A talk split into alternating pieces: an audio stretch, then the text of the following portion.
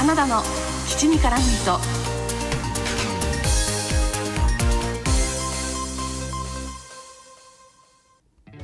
皆さんこんばんは。推しを全力でごひいきする系の人花田花です。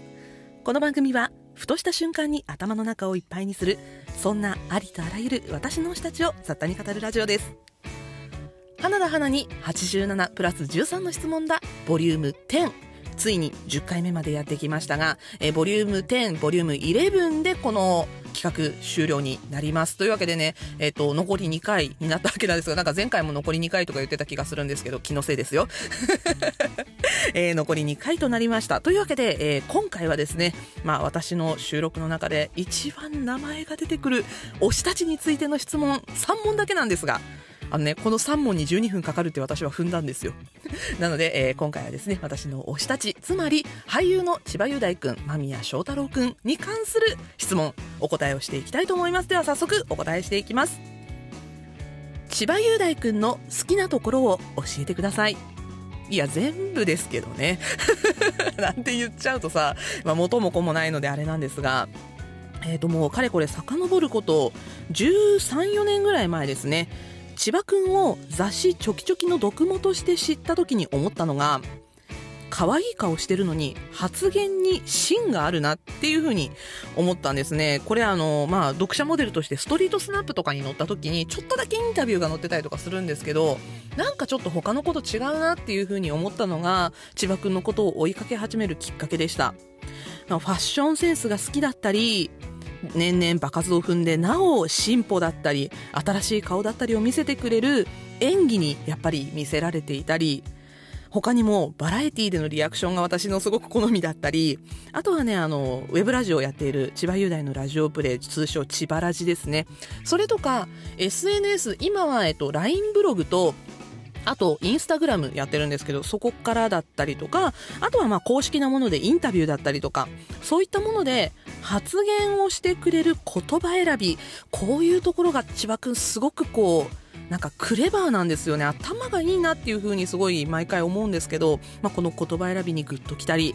でねその言葉の一つ一つにたまにこうチクッと毒を含んでくるところ、まあ、そういうところもすごく好きだなって思ったり、まあ、俳優さんっていう幕の向こうがなんとなく時々見える気がしてなんかそれもでもねあの本人としてはご本人としてはもうお仕事の一環なのでそういうこともないのかもしれないんだけどなんとなく追っかけてる側としてはその俳優さんという薄い膜の向こうにちょっとだけ透けて見える人間性とか、まあ、そういうところもすごい好きだなって思ったりもするんですよね。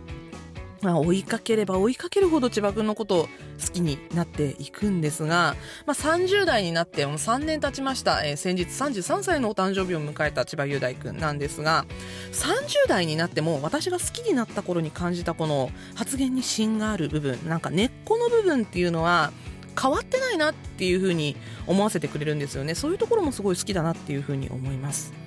ただねなんかこうこういうこと言うと過去のインタビューとかの発言振り返ると知った風なこと言いやがってみたいなことをね千葉君本人は言いそうなんですよ。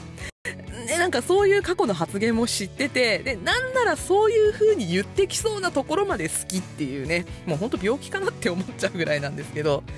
特にここ数年今までの千葉くんのキャリアにはなかったお仕事、まあ、例えばミュージカルだったり配信の舞台だったり単発の「オールナイトニッポン」2回やったりウェブラジオをやったりエッセイを書いたりあと監督のお仕事をやったりとか。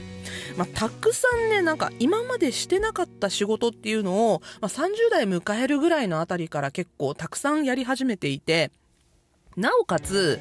あの、今までのファン層よりも少し上の層をターゲットにしたような CM のお仕事が結構あるんですよね。例えば、えー、UR だったりとか、あと、真剣ゼミ中学講座、学研、あとバスマジックリンエアジェット。なんかこの辺っても主婦層をターゲットにしてるので、今までのターゲット層よりはちょっと上を狙ってきてるなっていう風に思うんですけど、なんか、なんだろうな、千葉くんのキャリアの中でこの30代を迎えたっていうのは、ある意味、まあ、彼にとってもターニングポイントになってるんじゃないかなっていうふうに思ってるんですよね。で新しいお仕事のいくつかっていうのこのターニングポイントになった CM とかはちょっとまた違うのかもしれないんだけど例えばミュージカルだったりとかあと「オールナイトニッポン」だったりとか、まあ、ウェブラジオもそうなんですけどあと監督とかもそうだよね。あの本人がいつかやりたいって口にしてきてるお仕事なんですよ。で実現したっていうね。やっぱりあのこれは私が最初に千葉君を好きになった時に感じた芯の強さでもあるなと思っているし私が常々千葉君のこと好きだなって言っている有言実行ぶりっていうところだなと思っています。ただどこに行っても彼は千葉雄大であることをそのままに捉えられてしまうんですよね。可愛いあざといっていうのが、まあ、30代になっても彼の周りにはつきまとっているし、まあ、何せ顔がね可愛いので可愛い存在っていうのは変わらないと思うんですよ。でもだからこそ新たな仕事が公開されるとファンじゃない人から千葉雄大あんなことできたんだみたいな感じに言われているのをパブサすると見ることも多いしなんだかねそのパブサして見た全然ファンじゃない人の千葉君表を見て私がちょっとウフウフしてしまうというか嬉しくなってしまう。まあねそういうところもすごく好きなんですよね。昔、しゃべくりセブンに千葉くんがゲストで出た時に、様々な撮影に、こう、いろんなポーズをして対応できるところ、なんかちょっと、その番組に関しては、あざといところ切り取られた感じもあったんですけど、これをね、万華鏡って評されたことがあったんですね。でも、私にとっては、千葉くんの存在自体が万華鏡みたいで、くるくる変わってキラキラしてずっと目が離せない。まあ、そんな千葉雄大という人が、私は大好きですお。答えになってるのか分かんなくなってきたんだけど千葉君の好きなところそんな感じでした次間宮祥太郎君の好きなところを教えてください私もともと間宮君に関しては顔ファンなんですよ。えっと、一番最初、間宮君との出会い、戦国鍋テレビだったんですが、AKR47 というグループの中の、ヤススというキャラクターに出会った時、なんて綺麗な顔した子なんだって思ったんですよね。で千葉君と共演していた水球ヤンキース。でも私間宮君演じる千秋亮が一番好きなんですよ。で、定一の国のオフショットとか見ても、私千葉君目当てでね、定一の国のオフショットを当時ずっと追っかけてたんだけど、それでもやっぱり見てたら、あー、間宮は今日も顔がいいなって思うぐらい、本当にね、私、間宮君の顔が大好きで。でもそんな私の反応を見て友達が出たばっかりの間宮君の写真集プレゼントしてくれたなんてこともあったりしてね、まあ、それこそ相当顔が好きって言ってたと思うんですよ。で多分私今までの人生において一番顔が好きって言ってる芸能人って間宮祥太朗なんですよね。切れ長だけど表情でくるくる形の変わる大きな目長いまつげ凛々しい眉通った鼻筋薄い唇骨格のはっきりした輪郭。いやもう全体的に濃い顔なんですけど私濃い顔が大好きっていうのもあるのかもしれないんだけど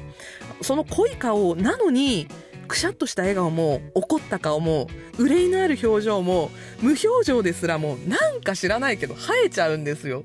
不思議な顔してるなと思って間宮君のこといつも見てるんですけどもう本当に私多分間宮君の顔についてはひたすらずっと好きなとこ言えるんじゃないかっていうぐらいマジで顔がタイプなんですよね。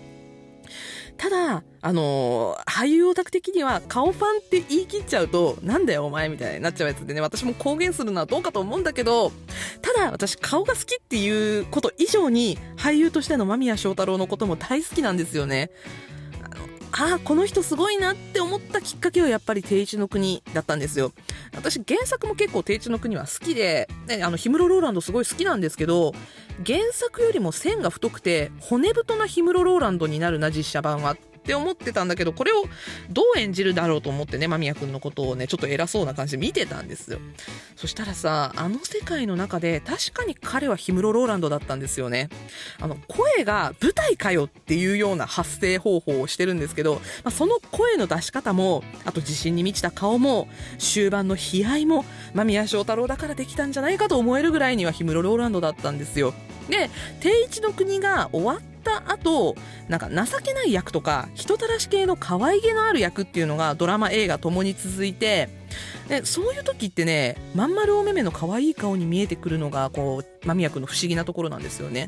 なのに、ゼロ一攫千金ゲームとか、僕はどこからみたいな、いかつい役になると、それはそれで迫力のある顔立ちが説得力があるんです。かと思えば、ホットギミックとか、あと、殺さない彼と死なない彼女とか、今にも消え入りそうな役柄っていうのもいけるんですよね。なんかこう、とんでもないカメレオンなんじゃないの？ビジュアルが演技についてきているっていうことは、みたいな。もう気づいたら間宮の沼から抜けられなくなってしまいました。あとは、なんかこう、プライベートで人がものすごく好きみたいで、やんちゃ男子みたいな一面があるところっていうのもザ男子っていう感じですごく好きだなと思って、インスタとかね、あの、ツイッターとかを見ています。次、推しにやってほしい役柄は？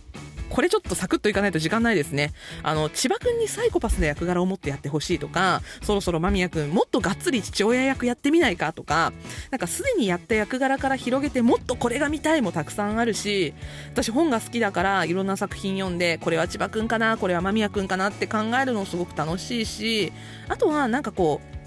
例えばミュージカルで歌頑張ってきた千葉君にもミュージシャン役が来たらそれはそれで見たいなとか間宮君はラジオ局の AD 役とかすごい似合いそうだなとかそういうねあのお互いの出演作に当てはめるならどういう役柄がいいかなとかいろいろ考えてね想像したりもするんですけど最終的にはですね同じ作品に出てほしい千葉雄大と間宮祥太朗の共演を私はすごく待ち望んでいます。もう定一の国からも5年経つしね同じ板の上に立つ2人っていうのを見たいなっていうふうに思っています。あの剣押し、まあ、兼ねて押すと書いて剣押しって言うんですけど、剣押しがいるオタクなら分かってくれる人もいるんじゃないかなと思うんですが、どうでしょうか？というわけで今回は推したちの話で、えー、質問にお答えしていきました。当番組ではリスナーの皆さんからのお便りを募集しています。お気軽にお便りをお送りください。